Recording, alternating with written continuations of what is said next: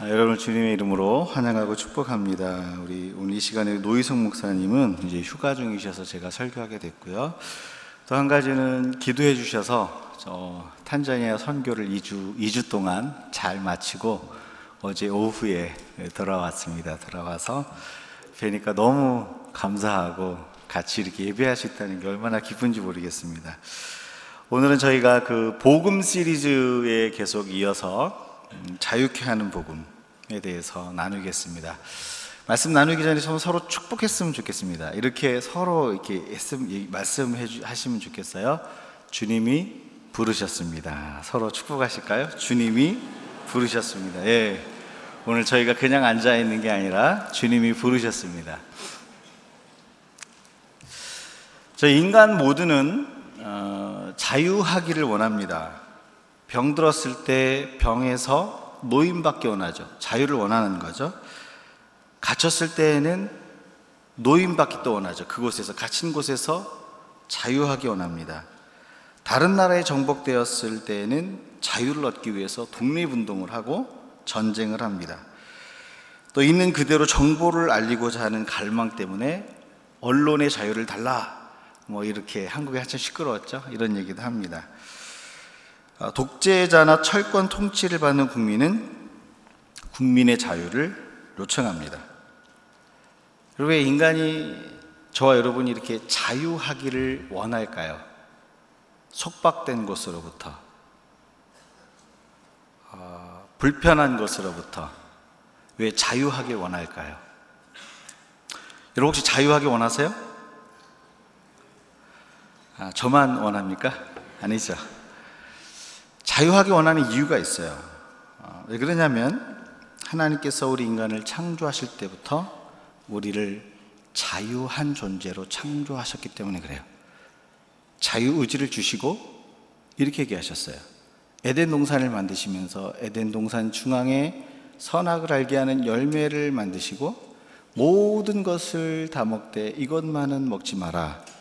그러면서 그 인간의 자유 의지를 사용해서 그 말씀을 지킬 수도 있고 말씀을 버릴 수도 있는 자유를 주셔서 그 말, 그 자유를 누리는 동안은 통치하고 지배하고 다스릴 수 있는 번성케 하고 충만케 하고 생명을 흘려보낼 수 있는 그런 왕 같은 존재로 이 땅의 삶을 누렸습니다. 왕 같은 존재로 자유를 누렸다는 거죠. 처음부터 하나님은 인간에게 자유를 주기 원하셨어요.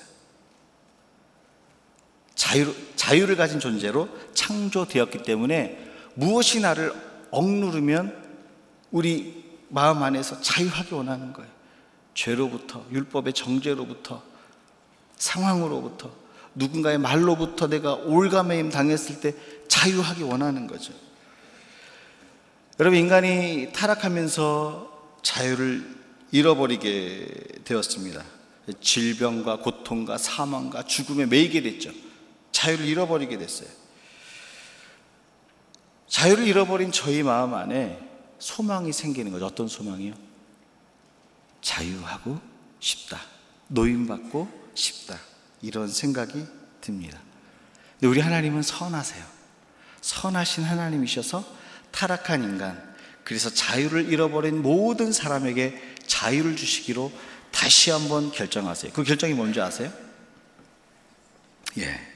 예수 그리스도를 이 땅에 보내시고 십자가에서 죽게 하시고 부활케 하시면서 죄와 사망과 모든 이 땅의 고통과 질병으로부터 모든 인생을 노임받게 하시고 자유케 하기 원하세요. 여러분 믿으세요? 하나님은 처음부터 우리에게 자유를 주기 원하시는 분이세요. 모든 질병과 고통으로부터 자유케 하기 원하시는 분이세요.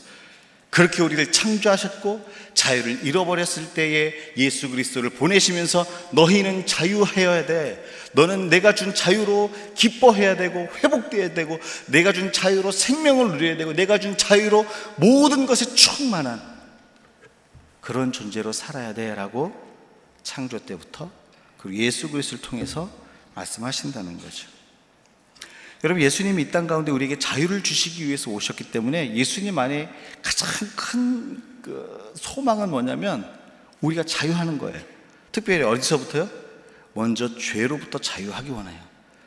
여러분 죄를 이기고 싶으나 죄를 이길 수 없는 나를 바라보면서 자기 절망이 있지 않습니까? 죄책감. 내가 봐도 나를 싫은 나. 여러분 어떠세요? 저만 나, 내가 봐도 내가 싫은 이 감정을 저만 갖고 있습니까? 여러분은 무관하세요? 다 있어요. 예수님 뭐라 그러는 줄 아세요? 가는 곳마다 소자야 내가 죄 사함을 받았느니라. 왜 이 말씀 선포하셨을까요? 예수님의 소망이고 꿈이었어요. 모든 사람이 자유하기 원하는 이 죄로부터 자유하기 원하는 예수님 십자가에서 죽으셨습니다. 믿으십니까? 그 죽으셨다라는 말은 나 대신 죄값을 치른 거예요. 어려운 말로 속량한 거예요. 값을 주고 사온 거예요. 여러분 가게집에 가서 돈을 주고 무엇을 샀습니다. 사면서 내가 이걸 가져가도 되나? 이렇게 생각하시는 분이 계세요? 그럼 이상한 분이죠. 돈을 줬으면요, 이걸 가지고 오는 건 당연하게 생각해요. 어느 누구도 의심하지 않아요. 하나님께서 예수 그리스도를 통해서 죄값을 지불하시고 저희를 죄로부터 사 오셨어요. 이게 속량이에요. 하나님 편에 있는 거예요. 그래서 하나님께서 우리 가운데 예수님이 예수님을 통해서 무엇을 말씀하시냐면 너희는 죄로부터 자유하게 됐다는 거예요. 오늘 이것을 주님이 우리 가운데 선언하기 원하세요. 두 번째 우리가 예수님이 우리가 우리를 자유케 하기 원하시는 부분은 뭐냐면 죄의 정죄와 판단이에요. 선을 행하고 싶으나 율법을 온전히 지키고 싶으나 지킬 수 없는 나. 그래서 하나님께 가까이 가고 싶은데 괴리감이 느껴져요. 하나님과 나 사이에 왜곡 현상이 일어납니다. 여러분 이 왜곡 현상과 이 굴레 율법의 정죄와 판단으로부터 자유하게 원하세요. 어떻게 자유하게 원하십니까? 한 가지 질문을 제가 드릴게요. 예수님이 이 땅에 오셔서 100% 순종의 삶을 이 땅에 사셨을까요? 안 사셨을까요? 너무 어려우세요? 다시 한번 질문드릴게요. 예수님이 이 땅에 오셔서 100% 순종의 삶을, 말씀에 순종하는 삶을 사셨을까요? 안 사셨을까요? 사셨어요.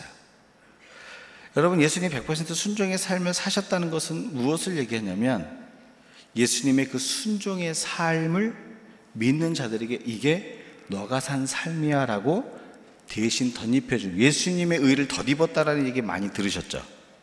그때 덧입었다라는 그 의가 뭐냐면 이 땅에서 100% 순종의 삶을 사셨던 그 예수님의 순종의 의예요. 여러분, 그 예수님이 근데 우리는 이런 생각을 하죠. 내가 무엇인가를 더 해야 하나님께 더 가까이 갈 수 있고, 내가 무엇인가를 더 해야 하나님의 의를 얻을 수 있는. 그런데 나를 돌아보면 율법을 지키지 못하니까 율법이 나를 정죄합니다. 나를 무겁게 만들고 하나님과 거리감을 느끼게 만들. 이때 하나님 예수님이 선언하시는 게 있어요. 율법의 모든 의와 요구를 내가 순종의 삶으로 다 완성하였다. 이것을 저희 가운데 선언하시면서 율법의 정죄와 판단으로부터 자유하기 원하세요. 여러분 자유하십니까? 만약에 자유하지 않는다면 지금 뭔가 다른 것에 매여 있는 거예요. 주님이 주시는 그 말씀과 약속이 아닌 다른 생각과 내가 무엇인가를 더 해야 된다는 그것에 매여 있기 때문에 자유하지 않는 겁니다. 주님이 또 한 가지 우리 가운데 자유를 주시기 원하는 것은요. 우리가 이 땅의 삶을 살 때 경험하게 되는 질병과 고통, 아픔, 그리고 사랑하는 사람들의 배신으로부터 오는 이 고통으로부터 자유하길 원하세요. 예수님께서 가시는 곳마다 이렇게 세우셨어요. 달리 다굼 하면서 이렇게 세우셨고요. 병든 자를 고치시고 낫게 하셨어요. 그리고 그 제자들을 통해서도 이렇게 세우셨어요. 오늘 이 자리에 혹시 질병과 고통과 아픔으로 사랑하는 사람의 배신으로 인해서 고통당하는 분이 계세요? 그게 사실일 수 있어요. 그러나 이 사실을 뛰어넘는 진리는 뭐냐면 그 사실을 경험하는 모든 사람들에게 예수님이 자유케 하길 원하신다는 거죠. 그 사실을 뛰어넘어 자유케 된 이 사실을 경험하기 하기를 원하신다는 거죠. 하나님께서. 삶의 문제를 해결하시면서 능력을 경험하며 자유케 하세요. 혹 그 삶의 고통과 문제가 해결되지 않을 때는 주님이 함께 하시면서 우리 영이 자유케 만든다는 거죠. 예수의 보혈로 이그 보혈의 능력이 저와 여러분을 죄와 사망으로부터 율법의 정죄와 율법의 판단으로부터 이 땅의 고통과 질병으로부터 자유할 수, 자유케 할 수 있기를 주 예수의 이름으로 축원합니다. 네, 지난 2주 동안 제가 그 탄자니아 선교를 가서 한 가지 본 보고 경험한 사실이 있어요. 그건 뭐냐면 예수님의 복음이 들어가는 곳마다 예수님의 복음이 믿어지는 곳마다 예수님의 복음을 듣는 사람마다 살아나고 회복되고 자유케 되고 어두움이 빛으로 바뀌고 기쁨이 넘치고 자유 그 자유의 영이 기쁨이 그 곳마다 사람마다 넘쳤다는 거예요. 제가 방문한 지역 중에 한 곳이 이름이 무스핀이라는 곳이에요. 근데 그곳은 원래 어, 무당과 주술사들이 운집해 있는 곳이어서 어두움의 땅이었습니다. 현지 사역자들과 탄자니아 팀이 가서 그곳에 교회를 세우기 시작했어요. 교회를 세웠는데 사람들이 그곳에 모이기 시작합니다. 여러분 교회 세웠다 그랬을 때 어, 이런 건물 생각하시면 안 돼요. 처음에 가서 보면요 나무 한 10개 박아놓고 이렇게 판자 이렇게 딱 올려놓고 교회 그렇게 돼요. 사람들이 모여요. 성장하면 흙도 바르고 성장하면 벽돌도 쌓고 그렇게 돼요. 놀라운 사실은 예수의 복음을 믿는 사람들이 그 무스피니에 딱 모이기 시작하니까요. 그곳에 모여 있었던 주술사와 무당들, 어둠에 속해 있던 사람들이 떠나기 시작해요. 그리고 예수의 사람들께로 많은 사람들이 예수께로 돌아옵니다. 그리고 그곳에 학교가 세워졌는데요. 이번에 가서 보니까 420명의 학생들이 공부를 하고 있어요. 그래서 그 마을 사람들이 한 얘기를 합니다. 무슨 얘기를 하냐면 이곳에 교회가 들어와서 예수의 복음이 들어와서 하나님의 복음이 들어와서 이곳이 바뀌었다라는 소문이 그곳에 돌. 무엇입니까? 주님이 가운데 주시는 복음은 하나님의 소원은 예수님의 소원은 저와 여러분이 모든 상황 가운데서 자유를 하기 원한다는 거예요. 죄로부터 율법으로부터 지금 나를 묶고 있는 모든 상황으로부터 자유하기 원한다라는 게 주님이 우리 가운데 선언하시는 말씀이라는 거죠. 사랑하는 여러분, 그 자유가 저와 여러분 가운데 임하길 주님의 이름으로 축원합니다. 하나님 우리 가운데 선포하십니다. 나는 너희를 자유케 하는 하나님이라. 나는 너희를 온전케 하는 하나님이라. 나는 너희를 풀어놓는 하나님이라. 예수님이 나사를 보면서 풀어놓으라 그러셨어요. 무덤에 앉아서 쇠사슬에 매여 있는 그 자를 풀어놓으셨어요. 죄로부터 풀어놓으시고 율법의 정죄로부터 풀어놓으시고 우리를 얽매이고 있는 모든 둘러싼 모든 것들을 풀어놓으셨어요.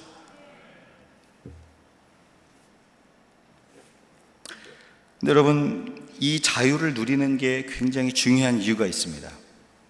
주님이 우리 가운데 주신 이 자유를 누리면서 이 땅을 살아가는 게 중요한 이유가 있는데 그게 뭐냐면 고린도서 3장 17절에 있어요. 주의 영이 계신 곳에는 무엇이 있습니까? 자유가 있대요. 자유를 누려야 되는 이유는 뭐냐면 주님의 영이 지금 내 삶을, 내 생각을, 내 관계를, 내 상황을 주의 영이 통치하고 계시고 다스리시고 임재하고 있다라는 그 현상의 하나가 자유예요. 여러분 주의 영이 임하시는 것에 자유가 있습니다. 주의 영이 통치하는 것에 자유가 있습니다. 주의 영이 우리의 환경 가운데 관계 가운데 임하시면 그것이 고통스러운 부분이 있다 할지라도 자유가 임합니다.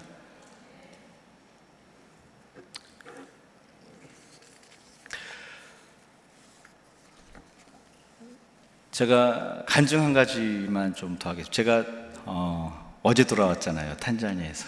그러니까 하나님이 행하신 그 퍼포먼스가 따끈따끈한 게 많아요. 근데 그걸 다 할 수는 없고 하나님이 행하신 일, 하나님이 하나님 되심을 드러내신 일, 그분이 하나님이라는 사실, 그분의 통치를 어떻게 나타내시는지 한 가지 간증을 하겠습니다. 제가 이번에 탄자니아 선교를 갔을 때 한 10일째 되었을 때 일입니다. 예, 샹가샹가라는 곳에 갔어요. 뭐 상가 상가인지 샹가 상가인지 잘 모르겠어요. 어른 이름이 어렵더라고요. 근데 그 부족의 어, 그곳에 누가 사냐면 마사이 부족이 살아요. 여러분 마사이 아시죠? TV에 보면 아프리카의 전사 어, 그런 사람들이 살아요. 근데 그곳에도 작은 교회가 있었는데 그분들과 함께 예배하고 어, 찬양하기 시작했어요. 그 나라 언어로 찬양하고 예배하는 데 막 춤을 추고 막 기뻐합니다. 근데 복음을 전했을 때 믿지 않는 분이 와서 복음을 듣습니다. 그 예배가 끝나고 난 뒤 그 부족의 청년들과 또 축구를 했어요. 또 축구가 끝나고 난 뒤 복음을 선포하니까 그때 옆에서 구경하시던 그 부족의 어른이 와서 예수를 믿게 됐어요. 이렇게 즐겁게 사역을 하고 너무 행복하게 사역을 하고 떠날 때가 됐어요. 그때가 6시 한 20분 반쯤이었어요. 날이 어두워질 때가 됐어요. 그래서 저희가 타고 온 버스를 딱 타고 모두 이제 길에 올랐 베이스 캠프로 가려고 올랐습니다. 근데 5분 갔을까? 뭐가 쾅 하는 소리가 나면서 차가 멈추는 거예요. 다 내려서 밀어보기도 하고 기술자가 밑으로 들어가서 고쳐보려고 했는데 불가능한 거예요. 결론은 견인차를 부르는 거예요. 근데 탄자니아에는 견인차가 한 번도 못 봤어요. 아주 어떤 버스나 트럭이 와서 그 끈을 묶어가지고 끌고 가야 돼요. 그리고 그곳은요, 어떤 곳이냐면 자갈과 모래가 있는 광야 같은 곳이에요. 낮엔 덥지만 밤에는 추워져요. 그리고 그곳 지점이 어느 지점이냐면 버스를 타고 들어갔는데 가시덤불을 헤치고 그 버스가 막 긁히면서 그게 두 시간을 들어온 곳이에요. 언제 이곳에서 버스가 와서 또 이걸 끌고 갈지, 언제 도착할지 모르겠더라고요. 왜냐면 그 다음날 저희가 중요한 이동이 있어서 가야 되는데 어려운 거예요. 그래서 마음이 좀 걱정이 됐어요. 아, 어떻게 하지? 저희가 16명인데 두 명으로 나눠서 그 옆에 부족에 세우는 그 교회가 한 15분 거리에 있어서 그쪽 가기로 이동을 하기로 결정을 하고 이동을 합니다. 마음에 두려움이 오고 아, 어떻게 하지라는 생각이 딱 들었을 때 하나님이 제 안에 한 가지 생각나게 하는 말씀이 있었어요. 그게 뭐냐면 이스라엘 백성들이 출애굽을 해서 광야를 걸어갈 때 그 광야의 여정 가운데서 이스라엘 백성들을 지키셨던 하나님을 생각나게 하시는 거예요. 그 광야에 숨어 있는 동물들로부터 그들을 지키셨던 하나님, 온 우주와 만물을 창조하시고 그것을 우리 가운데 보여주신 하나님이 생각이 나는 거예요. 그때 문득 평안이 찾아 하나님 영이 임하셔서 그래 이 광야길을 우리 가운데 지켜주시겠구나 이런 생각이 들면서 속으로 이 찬양을 했어요. 이제 내 영혼 자유에 내가 주의 거룩한 이름을 높이며 예배하리 어린 양 찬양하리 이 창을 찬양을 계속 속으로 하면서 같이 그 길을 걸어갔어요. 그리고 그때 문득 눈을 딱 떴어요. 하나님이 보여 저에게 보여주신 게 있어요. 뭐가 보였냐면 그 껌껌한 하늘에 그 아름다운 별들이 빽빽하게 가득 차 있는 거예요. 마치 우주선에서 우주를 보는 것처럼 그 하늘이 열리는 거예요. 그러면서 제게 주신 마음이 뭐냐면 이게 내가 너한테 준 선물이야. 여러분 그때 제 마음이요 기쁘기 시작한 거예요. 상황은 어렵고 상황은 힘든데 주의 영이 임하니까요 상황이 나를 묶지 못하더라고요. 자유하더라고요. 몇 시간 기다렸을까요, 저희가? 11시까지 기다렸어요. 몇 시에 도착했을까요? 거의 새벽 3시에 도착했어요. 그런데요, 그곳에 있는 사람들이 그곳에 있으면서요, 뭘 한 줄 아세요? 와, 하나님 만드신 별을 봐. 그리고 그 부족에 있는 사람들과 복음을 나누고 이야기를 나눴어요. 자유한 거죠. 사랑하는 여러분, 하나님께서 무엇을 지금 선언하고 계십니까? 주의 영이 임하는 곳에, 통치하는 곳에, 다스리는 곳에 반드시 하나님이 주시는 자유가 있다는 거예요. 오늘 저와 여러분을 묻고 있는 걱정과 염려는 무엇입니까? 그건 무엇을 얘기하냐면, 자유가 없다는 것은 무엇을 얘기하냐면, 어떤 사람의 말이 나를 묻고 있기 때문에 그래요. 자유가 없다는 것은 뭐냐면 고통이 사실인데 그 아픔을 준 사람이 사실인데 그것이 내게 결론져 있기 때문에 그렇다는 거예요. 그게 사실일지라도 주의 영이 임하면 그 상황 가운데서도 자유를 누리는 것은 진리이고 하나님의 영광입니다. 사랑하는 여러분, 주님이 저와 여러분 가운데 오늘 선언하시는 게 있어요. 나는 너희를 모든 죄 가운데서 율법의 정죄 가운데서 모든 상황 가운데서 자유를 주는 하나님이다. 자유를 주기 위해서 내 아들을 십자가에 죽게 하였고 못 박게 하였고 부활케 하였다라고 오늘 선언하고 계세요. 그 하나님이 저와 여러분의 하나님 될 수 있기를 주 예수님의 이름으로 축원합니다. 오늘 본문 말씀 속에는 주님의 영이 통치하는 자유를 누리기 위해서 주님이 요청하시는 말씀 한 가지가 있어요. 주의 영이 우리를 통치하고 다스려서 어떤 상황 가운데에서도 어떤 순간에도 주님이 주시는 자유를 누리는 그 삶, 그 삶을 누리기 위해서 반드시 우리가 해야 되는 주님의 명령이 하나 있습니다. 그것이 무엇일까요? 1절 말씀입니다. 1절 말씀 같이 읽습니다. 그리스도께서 우리를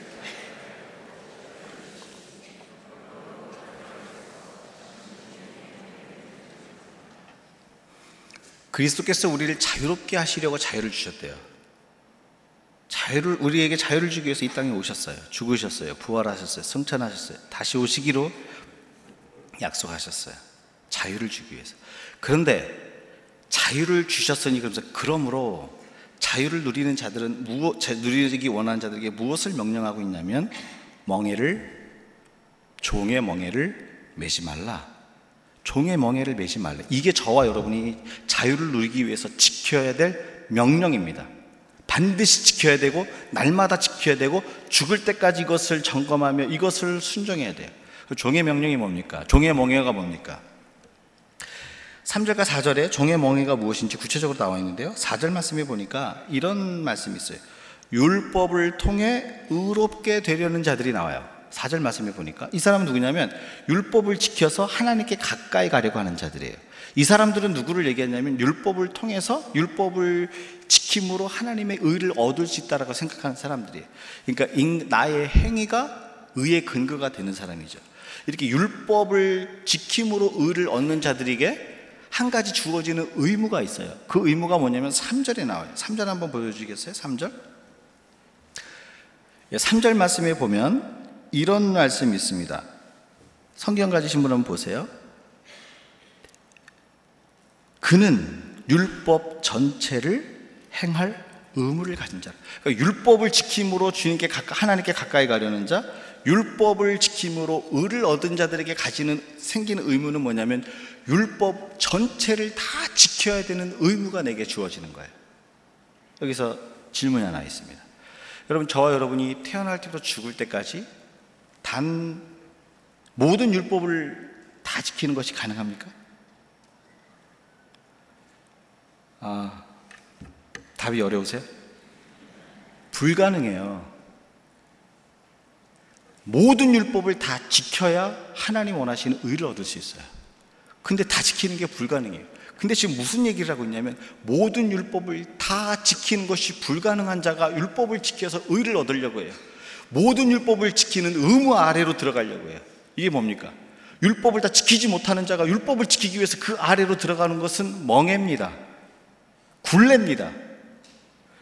즉 율법을 통해 하나님의 의를 이루고자 하는 것이 종의 멍해라는 거예요. 내 행위의 근거에서 하나님의 의를 얻으려고 하고 내가 하나님 이것만큼은 해야 주님께 가까이 갈 수 있지 않겠습니까? 라고 하는 이런 인간의 시도들이 종의 멍해라는 거예요. 이것을 벗어버리라는 거예요. 여러분 이것을 벗지 않으면 자유를 누리지 못합니다. 따라서 하나님이 주시는 자유는 종의 멍해를 벗을 때 누리는 축복이에요. 내가 무엇인가를 하려고 하는 해야 주님께 가까이 갈 수 있다는 이 생각, 주님이 주신 은혜의 법과 내가 뭔가를 해야 된다는 그 율법에 어떤 요구하는 그 요구가 부딪힐 때 이 율법의 요구를 멍해를 쫓아버리는 게 저와 여러분의 해야 될 일이고 주님의 명령이라는 거예요. 갈라디아서 4장에 보면 아브라함의 아내 사라와 하갈의 이야기가 나옵니다. 아, 근데 이제 비유의 이야기죠.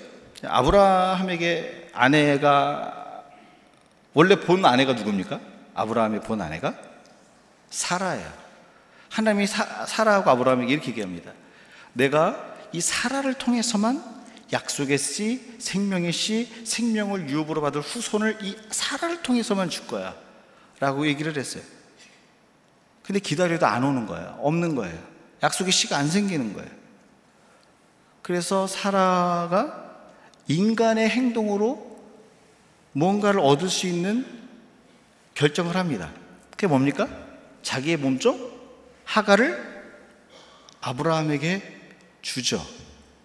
그러면 믿음의 사람 아브라함이 하가를 그렇게 받았을 때 이렇게 얘기해야 되는 거 아니에요? 하나님이 약속의 씨를 당신을 통해서 주인다 그랬는데 어떻게 내가 하가 동침을 해? 할 수 없지. 라고 얘기해야 되는데 열 여자 싫어하는 남자 없다고 이 믿음의 사람이 그냥 그날 저녁에 덥석 동침을 해요. 저는 이런 거 보면 너무 위로가 돼요. 너무 좋아요. 왜 그러냐면, 야, 이런 믿음의 사람도 이런 실수를 하는구나. 나 같은 사람도 소망이 있겠다. 전 이런 생각이 들어요.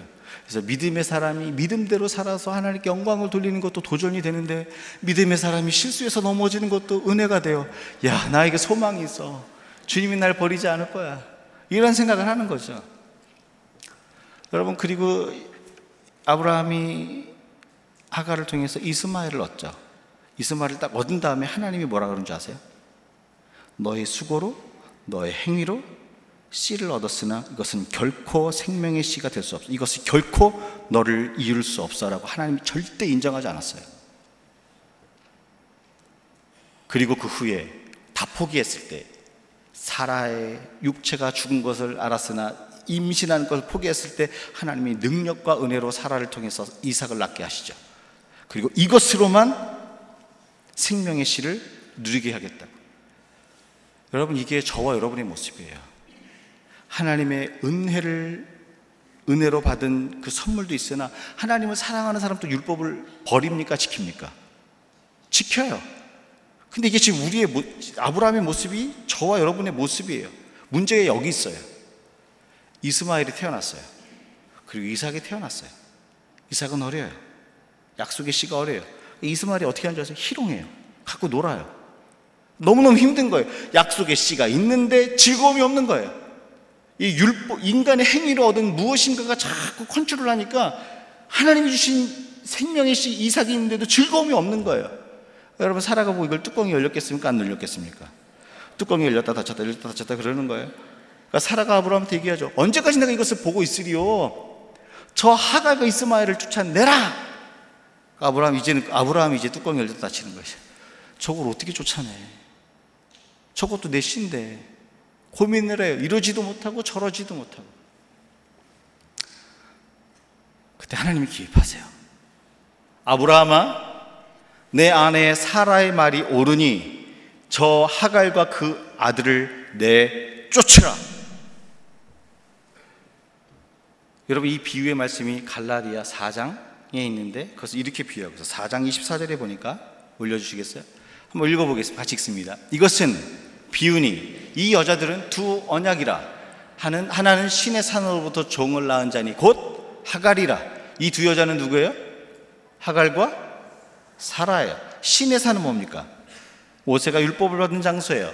그 율법의 대표자를 누구로 세웠어요?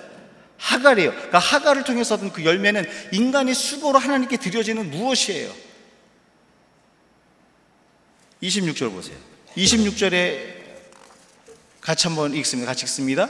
오직 위에 있는 예루살렘은 자유자니 곧 우리의 어머니. 이 어머니 누굽니까? 살아요. 하나님이 은혜로 주셨어요. 근데 문제는 뭐냐면 이 율법과 약속이 부딪혀요. 부딪히지 어떻게 해요? 어서 오세요. 그럽니까? 여기에 대한 명령이 갈라디아서 4장 30절에 있습니다. 같이 읽습니다. 그러나 성경이 무엇을 말하느냐? 여종과 그 아들을 내쫓으라. 여종의 아들이 자유 있는 여자의 아들과 더불어 유업을 얻지 못하리라 하였느니라. 자유하는 자는요, 종의 멍에를 하가를 내 쫓으셔야 돼요. 율법을 버리고 폐기하라는 게 아니에요. 율법의 정죄와 판단, 율법을 통해서 의를 얻고자 하는 모든 시도를 다 쫓아버리라는 거. 이게 오늘 갈라디아서 5장 1절에 하신 말씀 종의 멍에를 벗으라는 거예요. 사는 여러분, 예수님이 십자가에서 이렇게 말씀하셨어요. 내가 다 이루었다. 이 다 이루었다라는 말은 뭐냐면 율법의 요구와 모든 것을 다 끝냈다는 거예요. 근데 우리는 얘기합니다. 하나님, 제가 그래도 이것만큼은 더 해야 되지 않을까요? 이것만큼은 더 해야 하나님이 저를 받으시지 않을까요? 이 인간의 시도와 행동으로부터 시작된 무언가를 가져야 내가 안심하는 이 인본주의적인 생각이 있어요.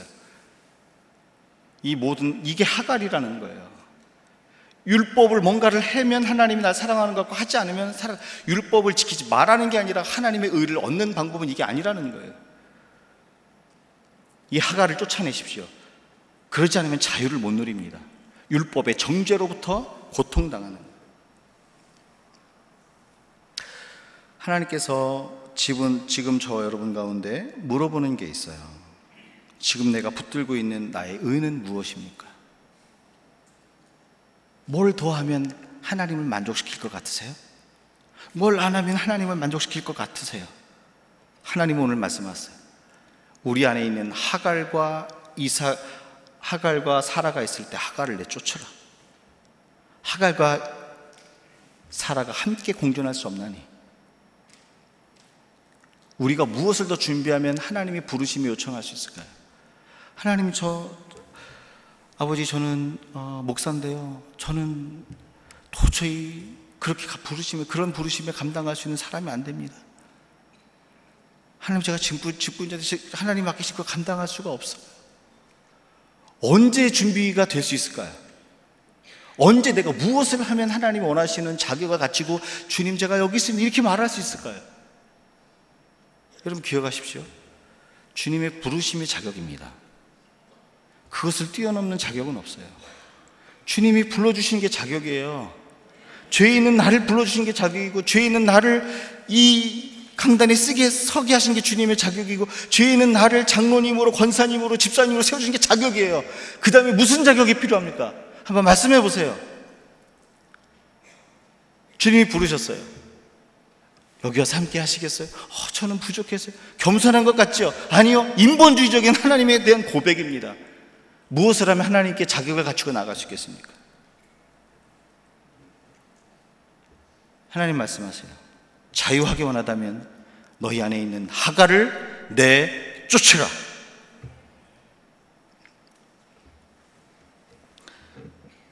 내가 무엇인가를 해야 하나님이 받으실 것 같은 이 하갈과 율법의 정죄와 요구를 쫓아내는 그런 믿음의 싸움을 싸우는 저와 여러분이 되기를 주 예수 이름으로 축원합니다.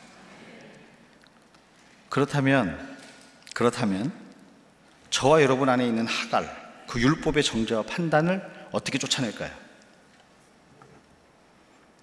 한번 다시 설교의 그 컨셉을 한번 다시 한번 기억해 보세요.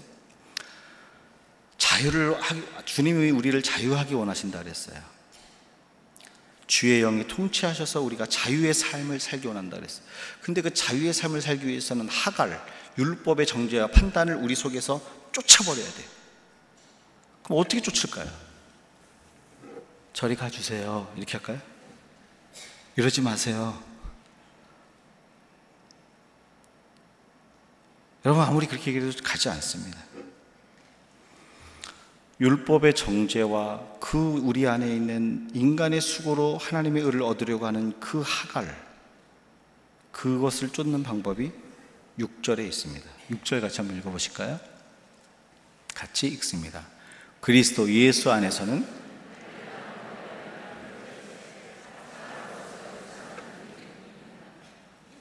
오늘 말씀해 보니까 할례나 무할례를 주장하는 사람들은요 율법으로 뭔가를 하려고 하는 사람. 근데 그 효력이 없대요. 뭐만 효력이 있어요? 사랑으로 역사하는 믿음뿐이래요. 그러니까 무엇을 얘기했냐면 자유를 누리는 자의 삶 현장에는 사랑으로 역사하는 믿음만 있대요. 하나님의 사랑이 내 안에서 역사할 때 내 속에 있는 하갈과 내 속에 있는 그 율법의 정죄와 판단을 몰아낼 수 있다라는 거죠. 그러니까 하나님의 사랑이 방법이라는 거예요. 그 사랑이 우리 가운데 임할 때 그 사랑이 이 모든 정죄를 쫓아내는 거예요. 요한복음 8장에 보면 가늠하다 현장에서 잡힌 여자가 나옵니다. 가늠하다 현장에서 잡혔는데 누구한테 끌려오냐면 율법을 가장 잘 아는 서기관과 그 서기관을 따르는 유대인들이 예수님께 이 여자를 데리고 왔어요. 그리고서 돌을 손에 하나씩 들고 예수님께 이렇게 얘기합니다. 예수님, 이 여자가 가늠하다 현장에서 잡혔습니다. 그런데 가늠하다 현장에 잡힌 여자는 율법에 의하면 돌로 쳐 죽여야 됩니다. 어떻게 할까요? 그리고 돌을 들고 다 예수님께 질문을 하고 있어요. 여러분 그림을 그려보세요. 예수님이 서 있어요. 그리고 가늠하다 현장에 잡힌 여자가 있어요. 율법의 정죄와 판단 가운데 있어요. 그리고 율법의 요구가 돌을 들고 죽이라고 말하는 율법의 요구를 요청하는 유대인과 서기관이 있어요. 어떻게 할까요? 이 말은 뭐냐면 율법의 정죄와 요구가 계속 이 여인을 찌르는 거예요. 네가 네가 그 율법을 지키지 못하고 죄에 반응했던 게 사실이지만 계 사실이 사실이기 때문에 계속 찌르는 거죠. 그때 예수님 뭐라 그랬습니까? 너희 중에 죄 없는 자가 돌로 먼저 치라. 예수님은요 율법이 필요 없다 그러지 않았어요. 율법을 철저히 지키셨어요. 율법을 소중히 다루셨어요. 율법 폐기론 얘기하지 않으셨어요. 너희 중에 죄 없는 자가 먼저 돌로 치라. 예수님이 이 말씀 앞에 돌을 들고 있던 그 율법의 정죄를 가지고 찾아왔던 사람들이 돌을 하나씩 밀어놓습니다. 그리고 나중에 보니까 아무도 없어요. 무엇을 얘기합니까? 예수님 앞에 모든 율법의 정죄와 판단은 무력화된다는 거예요. 이게 성경의 메시지예요. 근데 이 예수님은 여인은 어떻게 얘기한 줄 아세요? 그 다음 이런 얘기를 해요. 내가 나도 너를 너를 정죄하던 자가 어디 있냐? 나도 너를 정죄하지 아니하노니. 정죄하지 않는다는 게 뭐죠? 사랑한다는 거예요. 품는다는 거예요. 우리를 향한 예수님의 태도예요. 이 사랑의 태도를 갖고 있는 예수님 앞에 우리가 섰을 때 모든 율법의 정죄와 판단은 사라집니다. 이 싸움을 저와 여러분이 싸, 싸워야 돼요. 사랑 여러분, 사랑 외에는 방법이 없어요. 하나님의 사랑 외에는 길이 없어요. 제가 한 가지 아주 중요한 질문을 하겠습니다. 예, 혹시 이 자리에 누르스역에서 새벽 예배 하신 분은 답을 아시기 때문에 그냥 잠잠히 계세요. 어, 근데 이거는 저는 죽을 때까지 아주 성도님들께 자주 물어볼 거예요. 제가 설교하는 한 너무 자주 물어볼 거예요. 왜냐하면 영적인 근육과 같아요. 여러분, 운동하다가 테니스를 한 번 안 했는데 딱 하다가 팔이 아프면 낫는 게 두 가지 방법이에요. 첫 번째는 안 하는 거예요. 두 번째는 계속 하는 거예요. 그쵸? 맞나요? 아니라고 생각하는 사람 한번 해보세요. 영, 우리 영에도 영적, 영적 근육이 있다는 사실 기억하셔야 돼요. 우리가 익숙했던 방, 그 썼던 영적 근육은 뭐냐면 무엇인가를 내가 뭔가를 해야 하나님 나를 받으실 거라는 이 영적 근육을 많이 썼어요. 그런데 하나님이 은혜로 나를 받는다라는 이 근육이 처음에 은혜로 다가왔다가 시간이 지나면 익숙하지 않으니까 다시 원래대로 돌아가는 거예요. 그래서 여러분 수시로 이 질문을 던지면 좋아요. 그 질문은 뭐냐면 이거예요. 여러분 새벽에 태양이 떴기 때문에 어둠이 물러갔습니까? 어둠이 물러갔기 때문에 태양이 떴을까요? 제가 여러분을 무시하는 게 아니라 굉장히 쉬운 질문이지만 진리예요. 자, 태양이 어둠이 물러갔기 때문에 태양이 떴다고 생각하시면 한번 손 한번 들어보세요. 한 분도 안 드셨어요? 그러면 태양이 떴기 때문에 어둠이 물러갔다. 한번 손 한번 들어보세요. 안 드신 분은 모르셔서 그러신 거예요? 상식이죠. 여러분 이 상식이요. 하나님과 우리 사이에 율법 사이에 똑같이 정의돼요. 우리가 죄를 밀어내야 하나님이 오시는 게 아니에요. 율법의 요구를 만족시켰을 때 하나님 오시는 게 아니에요. 사랑의 빛이신 하나님이 우리 가운데 오시면 율법의 판단과 정죄는 물러가는 거예요. 사라지는 거예요. 예수님 앞에 돌을 들고 왔던 그 유대인과 서기관들이 사라지는 것처럼 그 사랑의 빛이신 예수님이 우리 가운데 오시면 그들이 설 자리가 없는 거예요. 죄의 권세가 설 자리가 없고 율법의 정죄가 설 자리가 없는 거예요. 근데 문제가 있어요. 나를 사랑한 이 사랑의 빛이 들어와야 되는데 이 사랑을 어디서 찾아요? 이 사랑을 어디서 내 안에 부으시겠어요? 여러분, 하나님의 사랑은요, 하나님의, 우리를 향한 하나님의 사랑의 세레나데는 주의 말씀 안에 있습니다. 우리가 말씀 읽는데, 아, 오늘 내가 또 목사니까 다섯 장 하나 읽어줘야지. 내가 장로니까 세 장쯤 읽어줘야 되지 않겠어?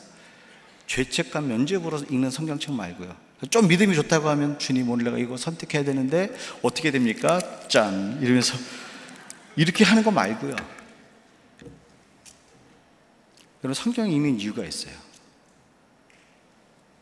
죄를 이기고 싶으나 이기지 못하는 나, 선을 행하고 싶으나 선을 행하지 못하는 나, 율법을 온전히 지키고 싶으나 온전히 지키지 못하는 나를 어떻게 품으시고 어떻게 인도하시고 어떻게 싸매시고 어떻게 회복시키는지에 대한 아버지의 마음과 인도하심과 사랑이 이곳에 담겨져 있습니다. 그래서 이 말씀을 통해서 그 사랑이 부어지지 않으면 사랑이 실제가 안 돼요. 하나님이 짠 나타나서 기적을 보여주시면 할 것 같죠. 여러분 기적만 찾는 사람은요 이스라엘 광, 광야에서 다 죽었어요. 이스라엘 광야를 헤맸던 광야를 헤맸던 그 이스라엘 백성처럼 기적을 경험한 사람이 어디 있습니까? 근데 말씀에 매여 있지 않는 사람들은요 기적을 기적만 찾는 사람은 다 죽었어요. 가나안 땅 못 들어갔어요. 말씀에 하나님의 사랑의 세레나데, 세레나데가 있어요. 증거가 어디 있습니까? 이게 증거예요. 날 사랑하심 날 사랑하심 날 사랑하심 어디에요? 성경에 써 있네. 주님의 말씀이 아니고서는 그 사랑을 부를 수가 없습니다. 죄에 반응하는 나를 어떻게 사랑했는지는 주의 말씀에 기록되어 있어요. 그래서 그 사랑을 이 말씀으로 먹으셔야 돼요. 죄책감, 처리용으로 읽는 게 아니라 오늘 내가 뭘 해야 될지를 알기 위해서만 이게 있는 것이 아니라 그 사랑을 내게 붓기 위해서 이 말씀이 묵상되어지고 들려지고 행해져야 된다는 거죠. 사랑 여러분, 사랑이 우리 안에 있는 하가를 쫓아버립니다. 그 사랑을 부으십시오. 시간이 많이 갔지만 제가 한 가지만 짧게 나누고 말씀을 마치겠습니다. 마지막으로 사랑으로 역사하는 그 믿음을 가진 그 자유인에게 하나님이 주시는 또 다른 명령이 하나 있어요. 하나님이 자유를 주셨어요. 사랑을 부으셔서 하가를 쫓아내고 율법의 정죄를 쫓아내시면서 막 자유를 누려요. 이제는 더 이상 종의 멍에를 매지 않아요. 근데 그 사람에게 주시는 또 하나의 명령이 있는데 그 명령이 뭐냐면 13절 말씀입니다. 13절 말씀 같이 읽습니다. 형제들아 너희가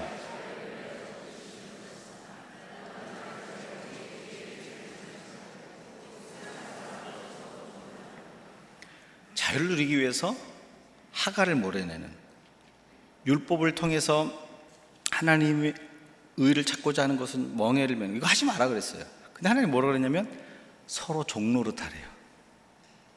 여기에 자유의 선순환이 있어 숨어 있어요. 무슨 말이냐면 사람을 섬기라는 얘기잖아요. 사람을 세우라는 거잖아요.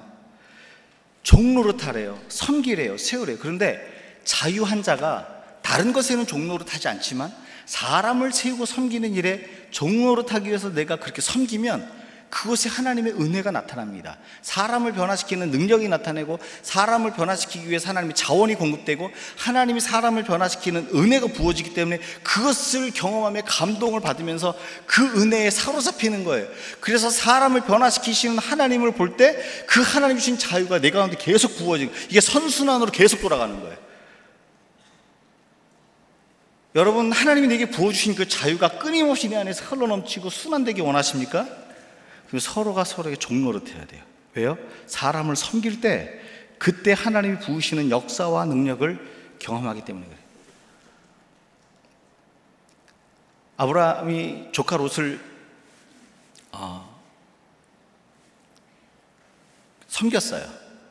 우상을 섬기던 곳에서 말씀을 따라가는 자유자가 됐어요. 자유자가 되니까 사람을 섬깁니다. 그리고 거부가 되게 만들어요. 땅 문제로 이제 아- 아브라함을 좀 섭섭하게 하고 다른 데 갔잖아요. 그런데 전쟁이 나서 소돔 고모라 왕들과 함께 포로로 잡혀갑니다. 그때 아브라함이 그래 너 쌤통이다 고생 좀 해봐라 이렇게 하지 않았어요. 318명의 군사를 데리고 생명을 걸고 거기를 쫓아갑니다. 전쟁을 한다는 것은 생명을 건 거죠. 쫓아가서 그 다섯 개 부족의 연맹체의 군대를요 318명의 군사를 군사와 함께 물리쳐요. 어떻게 318명이 다섯 개 부족의 군대를 물리칠 수 있을까요? 이건 하나님의 능력이에요. 사람을 섬긴 곳에 경험한 하나님의 능력이에요. 그리고 돌아오는 아브라함에게 하나님이 축복하죠. 나는 너의 지극히 큰 상급이요 너의 방편이라. 돌아오는 그 아브라함에게 그 하나님이 막 기, 나는 내가 너의 상급이야. 내가 너의 기업이야. 내가 너의 축복이야. 막 능력을 부어 주시는 거예요. 그게 창세기 15장 1절이거든요. 그 다음에 그 다음 말씀이 어떤 말씀이 있는 줄 아세요? 이런 말씀이 있어요. 약속의 씨를 바다의 별, 바다의 모래같이 하늘의 별같이 내가 약속 너의 후손을 줄게. 그런 다음에 아브라함이 이를 믿음에 하나님이 이것을 의로 여겼더라. 하나님의 의가 온 게 뭡니까? 자유죠. 이게 선순환이 되는. 자유를 누린 자가 사람을 섬길 때 하나님이 공급해 주신 능력과 은혜를 경험하며 하나님이 부어주신 의로 말미암아 계속 그 자유가 막 순환이 되는 거예요. 자유가 유통이 되는 거예요. 복만 유통시키는 게 아니라. 사랑 여러분, 사람을 섬길 때 힘들 때가 많이 있어요. 하지만 나를 자유케 하신 그 하나님 때문에 사람을 섬기면요, 그곳에 하나님의 능력과 공급해 주시는 자원과 변화시키는 은혜가 있어서 내 마음이 감동되는 거예요. 제 여동생의 간증을 하고 마치겠습니다. 제 여동생이 신학생이었을 때 초등학교 6학년 남자들을 가르쳤어요. 주일학교 선생을 했어요. 어, 근데 그 학생 중에 하나가 음, 부모가 없이 할머니 밑에서 자라는 아이였습니다. 사춘기 접어들고 교회는 오는데 말씀을 듣지 않고 힘든 시간을 보내는 거예요. 너무너무 저 어렵죠. 제 여동생도 방황을 하다가 예수님 만났거든요. 그래서 그 내가 만난 그 예수님 저희, 아- 저 아이한테 보여주고 들려주면 이 아이가 변화될 것, 나처럼 주님 사랑하고 변화될 것 같아서 그 아이를 섬기기 시작했어요. 어떻게 섬겼냐면 제 여동생의 간증이 그거예요. 집에 가서 음식도 해주고 씻겨주고 때는 빨래도 해주고 할머니 있는데 할머니가 뭐 이렇게 몸이 시원치 않으셨어요. 그렇게 영으로 섬겼어요. 그리고 11월 달이 되던 어느, 어느 날 그 아이가 교회 왔는데 날이 추워졌는데 너무 얇은 잠바를 입고 온 거예요. 너무 가슴이 아파서 야 너 날이 추워졌는데 왜 이렇게 얇은 옷을 입고 왔어? 그랬더니 선생님 제가 갖고 있는 옷이 다예요. 그랬대요. 제 여동생이 그 등록금을 하기 위해서 팔타임 그 알바를 하면서 모아둔 돈이 좀 있었어요. 기도하면서 그 아이에게 가장 따뜻한 좋은 옷을 갖다 사서 입힙니다. 사서 입히고 집에 찾아가서 입히고 기도해 줬어요. 그리고 찾아왔어요. 집, 그리고 갔어요. 근데 그 다음 주일부터 그 아이가 이상해지는 거예요. 말씀을 던지면 선포하면 말씀을 먹는 거예요. 어째 무슨 일이 있는 거지? 하고 다시 집에 찾아갔어요. 집에 찾아가 물어봤어요. 요새 어떻게 지내? 잘 지내? 무슨 일 있어? 그랬더니 그 아이의 대답이 이거예요. 선생님, 선생님이 저에게 옷을 입혀주고 안아주셨을 때 예수님이 저를 안아주셨어요. 그때부터 저 하나님 말씀이 믿어져요. 그 사람을 섬기는 감동 때문에요. 사는 거예요. 제 여동생이 몽골 선교사로 7년 나가 있었습니다. 그리고 몽골 남자랑 결혼을 했어요. 제가 처음에 반대했어요. 야, 혼자 살지 무슨 몽골 남자랑 결혼을 해. 네가 지금 제정신이 아니구나. 제가 뭐예요? 목사인데 선교 나가 있는 여동 네가 지금 제정신이 아니까 몽골 사람이 결혼하지 네가 정신 나간 거야? 근데 제 여동생 딱 한마디에 제가 그래 숙였는데 무슨 말 하냐면 오빠 나 여기 뼈 묻을 거야. 제가 그 한마디에 더 이상 아무 말을 못 하겠더라고요. 제가 무슨 얘기를 했냐면, 내가 축복한다. 어, 하나, 사람을 섬기는 그 10년 가운데요. 하나님이 역사를 하기 때문에, 하나님의 역사를 보기 때문에 끊임없이 주님이 주시는 감동이 흘러넘치. 그래서 영이 자유하는 거예요. 이제 내 영혼 자유에 내가 주의 거룩한 이름을 높이며 예배하리.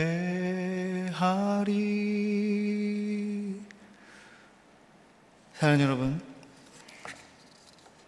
하나님은 우리를 자유케 하시기 위해서 우리를 창조하셨고 자유케 하시기 위해서 예수를 이 땅 가운데 보내셨습니다. 그런데 그 자유를 누릴 수 있는 방법은요, 율법의 요구를 쫓아버리는 거예요. 내 안에 있는 모든 하갈, 모든 인간의 행위에 근거한 의, 다 쫓아버리는 거예요. 근데 그것은 주의 사랑이 내게 부어질 때 가능한 거예요. 근데 그 사랑이요, 사람을 섬기는 자리에 내가 나갈 때 그 사랑이 계속 감동으로 다가와서 자유의 순환이 계속 일어나는 거예요. 오늘 저와 여러분을 자유하게 못하는 그런 누군가의 말, 상황, 아픔, 조건이 있다면 하나님의 마음으로 자신을 향해서 선포하십시오. 주님, 내게 자유를 주십시오. 내게 자유를 주십시오. 우리 이 마음으로 같이 좀 찬양하시면서 기도했으면 좋겠습니다.